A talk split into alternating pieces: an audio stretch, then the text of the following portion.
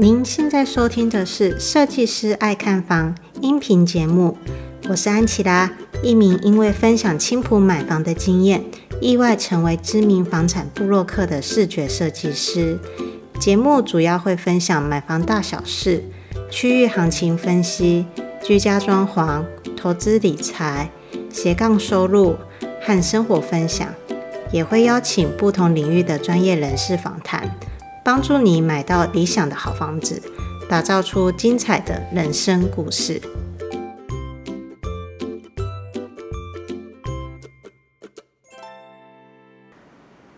大家好，我是安琪拉。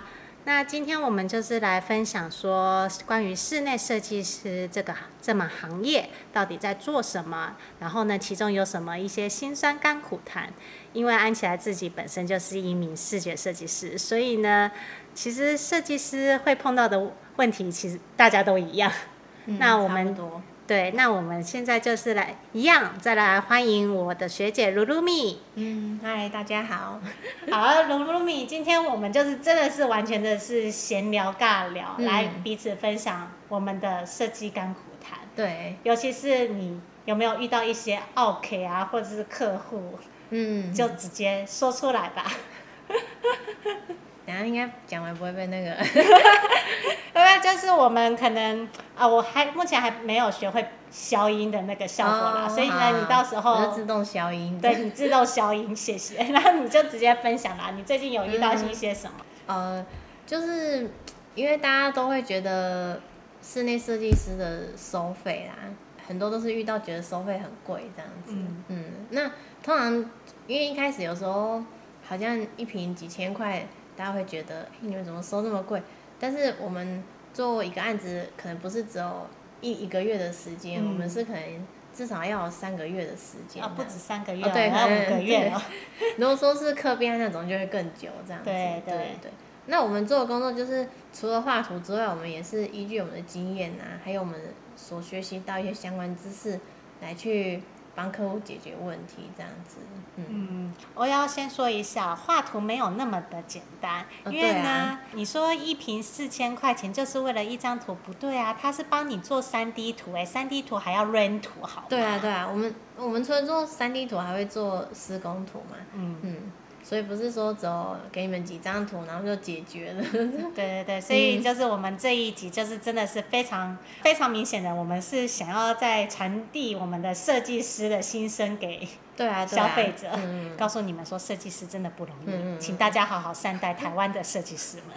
因为很多人都会觉得，哎，你就改一改啊，然后这样就。花一点时间就图就可以出来了。其实我们也是好好心酸，花了很久时间去模拟。然后我们出的时候改，按照你们，我们也是需要想一下，说这样是不是 OK，或者是你要去想说有没有其他问题。假设你今天改了一些动线，可能不是只有把柜子改过来而已，我们还要把水电也都改一下。对我们设计师而言啊，其实你改东西。我们都是可以接受的，嗯、因为修改本来就是必然。但是如果你修改太多次，那就叫 那叫做 对啊，就可能需要，因为修改就要花时间。光是开一个那个 SketchUp 的三 D 软体图就要花个五分钟了吧？嗯，对对对，我们都翻白眼这样子。因为像我们是除了画三 D，还要画平面嘛，哎，画施工图啦。那还要就是还要做报价那些，像报价还要询价，嗯、每个公班都还要去确认这样子。嗯，对，就沟通成本也很高啦。对啊，对啊。像有时候询价可能一两天，甚至有些师傅可能比较要再问其他材料商，那个都好几天的时间在做询。没错。那你最近有没有遇到一些就是比较就是心酸的案例呢？哦，当然就是客户有时候对。材料工法可能他们会觉得这样做可以，但是其实实际上可能会有难度，那就会。哦你是说，比如说他们想要做个弧形之类的吗？哦，对啊，或者说可能这柜子我要怎么怎么收这样子，就会有一些技术上的困难。对对对，对，再不然就是很贵。呃，对啊。那像是其实我自己也会蛮想询问的啊，因为老实说，我也觉得我跟我老公算是一个蛮刁钻的 OK，因为我们真的真的吗？您您过奖了，因为我真心觉得说，像我跟我老公，我们当初嗯。请学姐，最麻烦的就是配色问题了，因为我们一直改了很多很多的颜色，然后呢，变成说像学姐就是三 D 图都要去调整，嗯，然后我们的每调整一次又要扔土，扔土又花时间，真的是当初都觉得有点不好意思的事。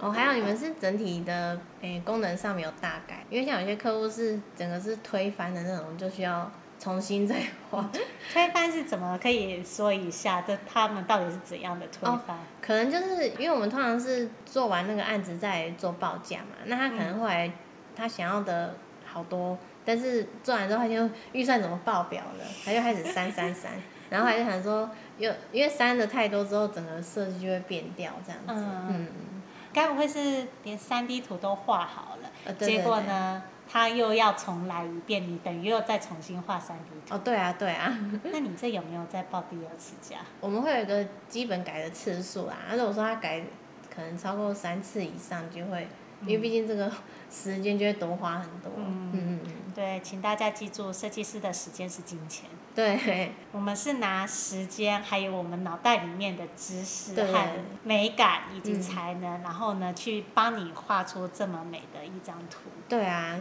让客户能够，让客户可以透过电脑模拟，就先看到以后家里的样子。像上一集啊，我们是比较是着重在说基本的那个室内设计的认识和初步的预算嘛。嗯今天毕竟是甘苦谈尬聊，我们今天就可以聊更多一些，就是关于你听过的那些不好的案例，我们可以来聊一下，就是到底发生一些什么很，你那边有遇过什么很夸张、很夸张的那种施工状况？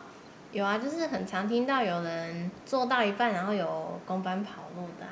工班跑路是怎么一回事啊？这也太恐怖了吧！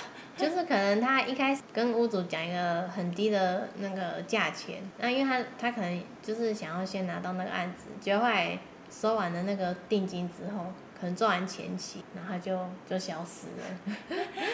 天哪，这太恐怖了吧！那后来怎么解决了？哦，当然屋主就是第一受害者，他也如果说找不到公班，他也只能再去找其他人做。可是都已经做到一半了耶。哦，对啊，就是，所以最好是找那个有装修公司那种，因为有些人会自己发包这样子。嗯，就那有时候师傅就会可能比较不稳定。